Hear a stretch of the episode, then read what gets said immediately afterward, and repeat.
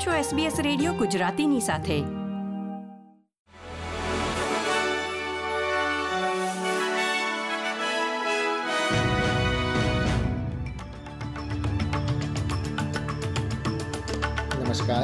આઠમી જાન્યુઆરી બે હજાર ચોવીસના મુખ્ય સમાચાર આપ સાંભળી રહ્યા છો વત્સલ પટેલ પાસેથી એસબીએસ ગુજરાતી પર. વિક્ટોરિયાના કેટલાક ભાગોમાં પૂરની પરિસ્થિતિનું નિર્માણ થયું છે. રાજ્યની ઇમરજન્સી સેવાના જણાવ્યા પ્રમાણે સોમવારે સવારે છ વાગ્યા સુધીના ચોવીસ કલાકમાં રાહત બચાવના છવ્વીસ કોલ્સનો તેમણે પ્રતિસાદ આપ્યો હતો.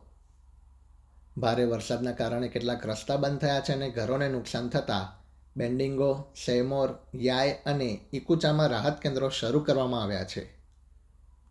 દક્ષિણ ઓસ્ટ્રેલિયાની કુબરપેડી હોસ્પિટલની આસપાસના વિસ્તારોમાં તોફાની વરસાદ બાદ વીજળીનો પુરવઠો પણ ખોરવાઈ ગયો હતો.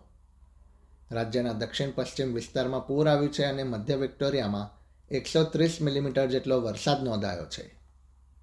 ન્યૂ સાઉથ વેલ્સ એસીએસના પ્રવક્તા બ્રેટ કૌશલના જણાવ્યા પ્રમાણે, બે પૂર બચાવ ટીમોને મદદ માટે રાજ્યના દક્ષિણ ભાગોમાં મોકલવામાં આવી છે. હવામાન વિભાગના બ્યુરોના પ્રવક્તાએ એબીસી ન્યૂઝ બ્રેકફાસ્ટને જણાવ્યું હતું કે, ઉનાળામાં વિક્ટોરિયા માટે આ હવામાન સામાન્ય નથી. ઓવરડોઝ બાદ નવ લોકોને હોસ્પિટલમાં દાખલ કર્યા પછી વિક્ટોરિયા માટે પિલ ટેસ્ટિંગની સુવિધાઓ તથા ડ્રગ અંગે વધુ શિક્ષણ રજૂ કરવા માટેની માંગ વધી રહી છે. મેલબર્નના ફ્લેમિંગ્ટન રેસકોર્સ ખાતે યોજાયેલા હાર્ડ મિશન મ્યુઝિક ફેસ્ટિવલમાં શંકાસ્પદ ઓવરડોઝને પગલે નવમાંથી આઠ લોકોની હાલત ગંભીર છે. એમ્બ્યુલન્સ વિક્ટોરિયાના ડિરેક્ટર વેનેસા ગોરમને જણાવ્યું હતું કે તેમણે કઈ દવાઓનું સેવન કર્યું હતું એ હજી સુધી નક્કી થઈ શક્યું નથી. ગ્રેટ બેરિયર રીફ નજીક લિઝર્ડ આઇલેન્ડ પરથી એક બાળક સહિત નવ લોકોને લઈ જતું એક લાઇટ પ્લેન ક્રેશ થયું છે. બે બચાવ હેલિકોપ્ટર અને એક રોયલ ફ્લાઇંગ ડોક્ટર્સ વિમાન હવે ઘટના સ્થળે પહોંચી ગયા છે અને તેમના જણાવ્યા પ્રમાણે મુસાફરોને માથામાં અને હાથમાં ઈજા પહોંચી છે.